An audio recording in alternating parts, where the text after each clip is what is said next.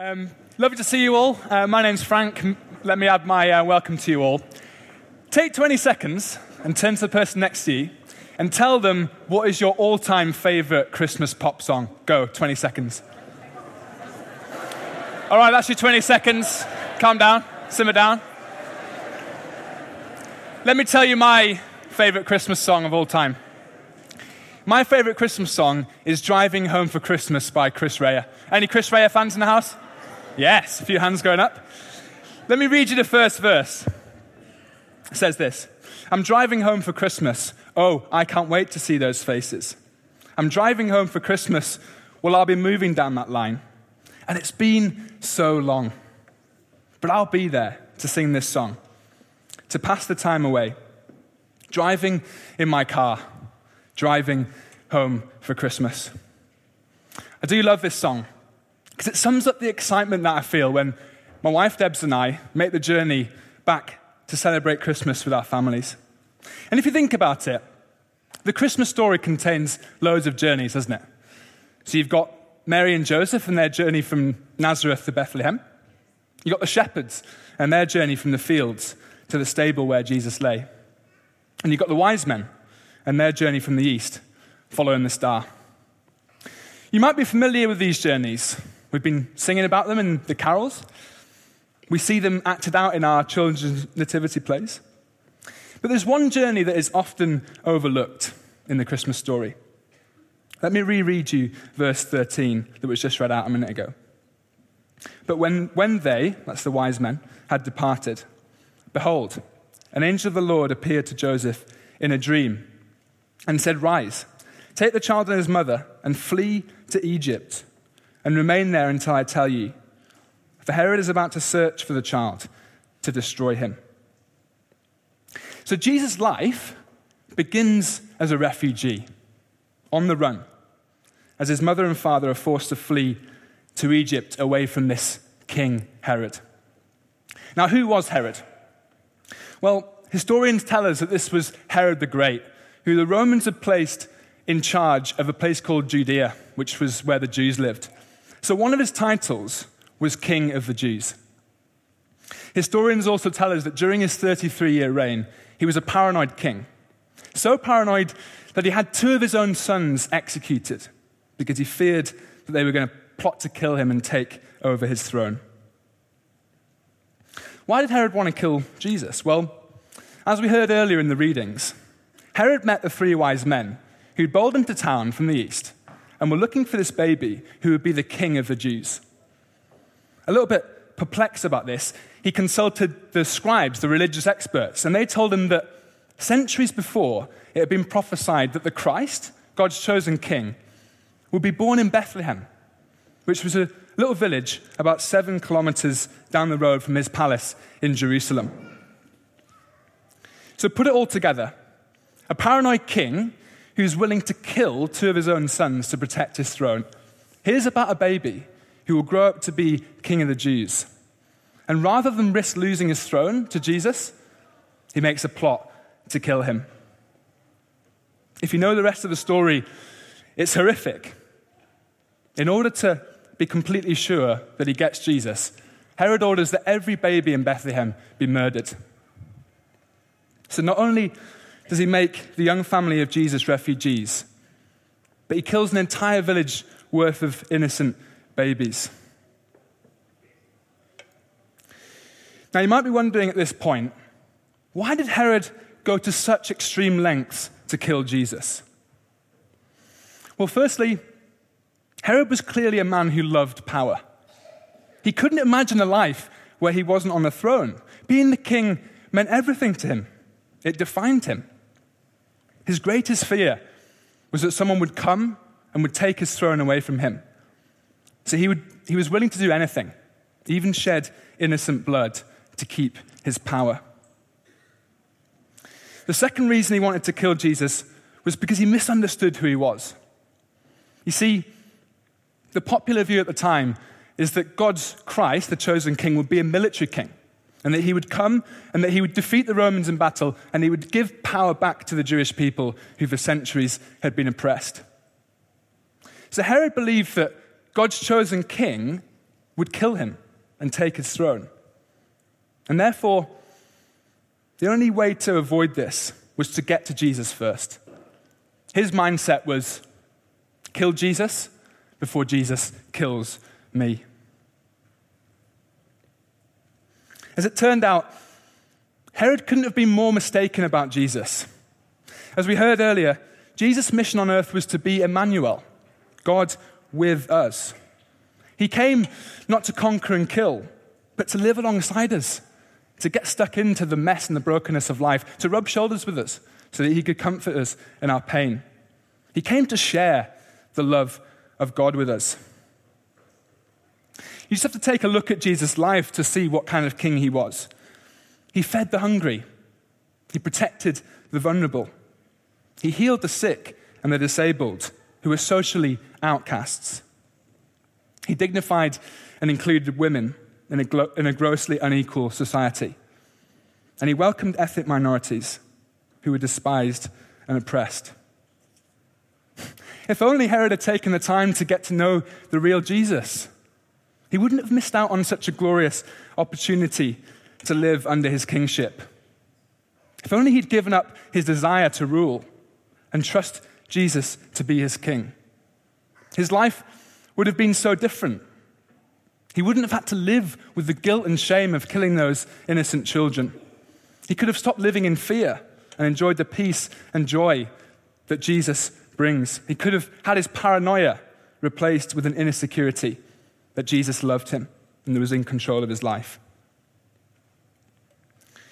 Now, when we look at Herod, we can wonder why he made such a huge mistake, why he chose to reject Jesus. But before we denounce him, we must ask ourselves, have we made the same mistake? See, it might not look as extreme as Herod, but we can all make the mistake of pushing Jesus away. And we can do this because, like Herod, other things are way more important to us than knowing Jesus. For Herod, his power was the most important thing to him, and he thought Jesus was going to take it away from him. I wonder what it looks like for you. Maybe your career is the most important thing to you, so you don't have any time left over for Jesus. Maybe your money and possessions are the most important thing to you, so you don't need Jesus. Perhaps relationships are the most important thing to you, so you feel content without knowing Jesus. Perhaps freedom of expression is the most important thing to you, and you think Jesus would stifle and restrict you. Maybe you want to give yourself to change in the world for the better, and you feel that all Jesus offers is dry religion. Whatever it might look like for us, we can end up pushing Jesus away because we don't want to let him into our lives. If we do this, it shows that, like Herod, we've misunderstood who Jesus is. See, Herod thought that letting Jesus into his life would meant that he would have had to give up being the king. But knowing Jesus would have taught Herod how to be the king that all his people needed him to be. Jesus could have showed him how to be a kind and generous king who ruled with justice and mercy. You see, if you know the real Jesus, then he becomes the most important thing to you, and he puts all your other priorities into the right place. So let me just use the examples I just used. Knowing Jesus impacts our career because he helps us become the kind of person that people want to work with. And it'll help you to truly rest so you don't burn out. Jesus impacts how we view our possessions and our money because he teaches us how to be open-handed and generous with what we have. And he shows us that it's more important to store up treasure in heaven than treasure on earth. His love will transform our relationships, enabling us to be patient, empathetic, and compassionate. Knowing Jesus brings true freedom and allows us to express our true identity as a child of God. And lastly, Jesus helps us in our desire to make an impact on the world around us, because following him, it's not a dry set of rules. He gives us true purpose as we play a part in his initiative to restore our broken world, fighting for justice defending the weak, welcoming the stranger, and protecting our planet. This is what it looks like with Jesus in your life. But before Jesus can enter into our lives in this amazing transformational way, our relationship with him has to be restored. You see, all of us at some point, me included, we've pushed Jesus away. And so we're all guilty of rejecting him.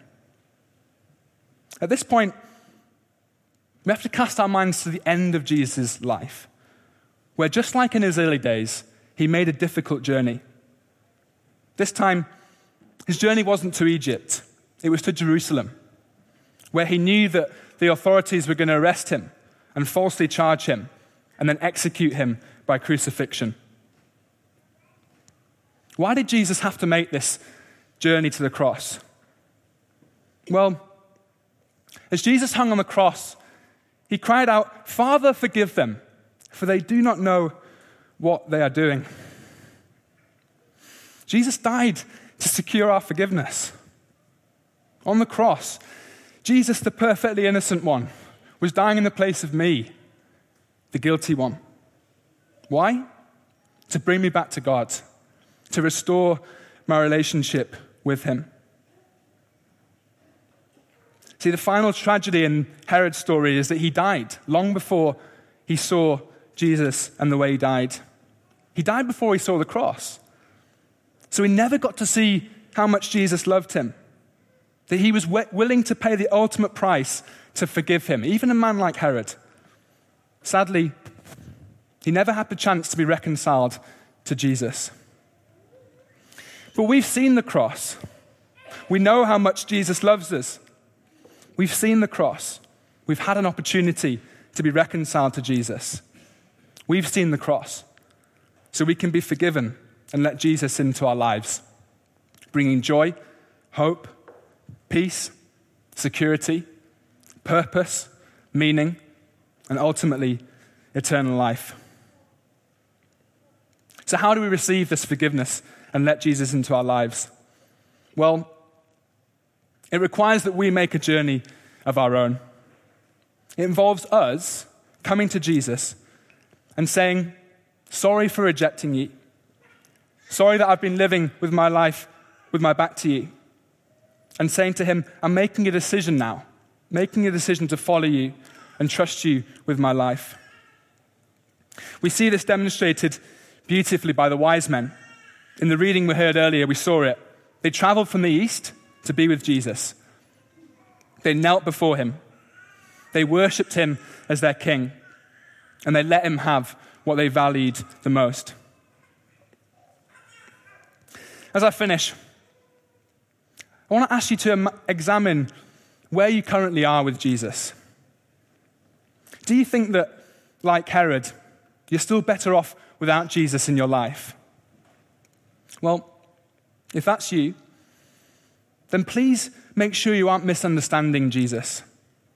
Don't make the mistake that Herod made of rejecting a false idea of Jesus rather than the real thing.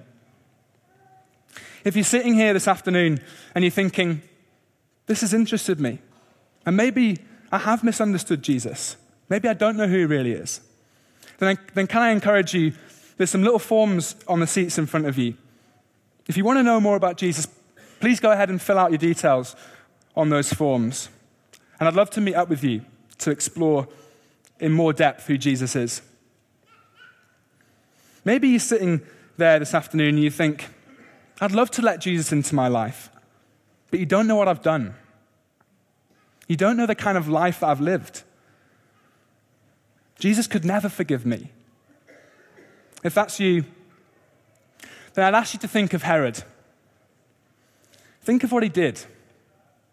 And ask yourself, if Jesus died to forgive a man like Herod, then why can't he forgive you?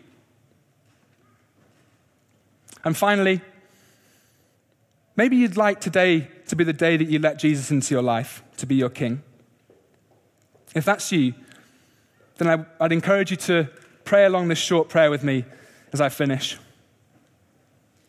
Let's have a moment of quiet reflection Let's ponder all the things that we've sung about. Let's ponder what we heard from Steph. Let's ponder what I've just been saying now. And then I'll close in prayer.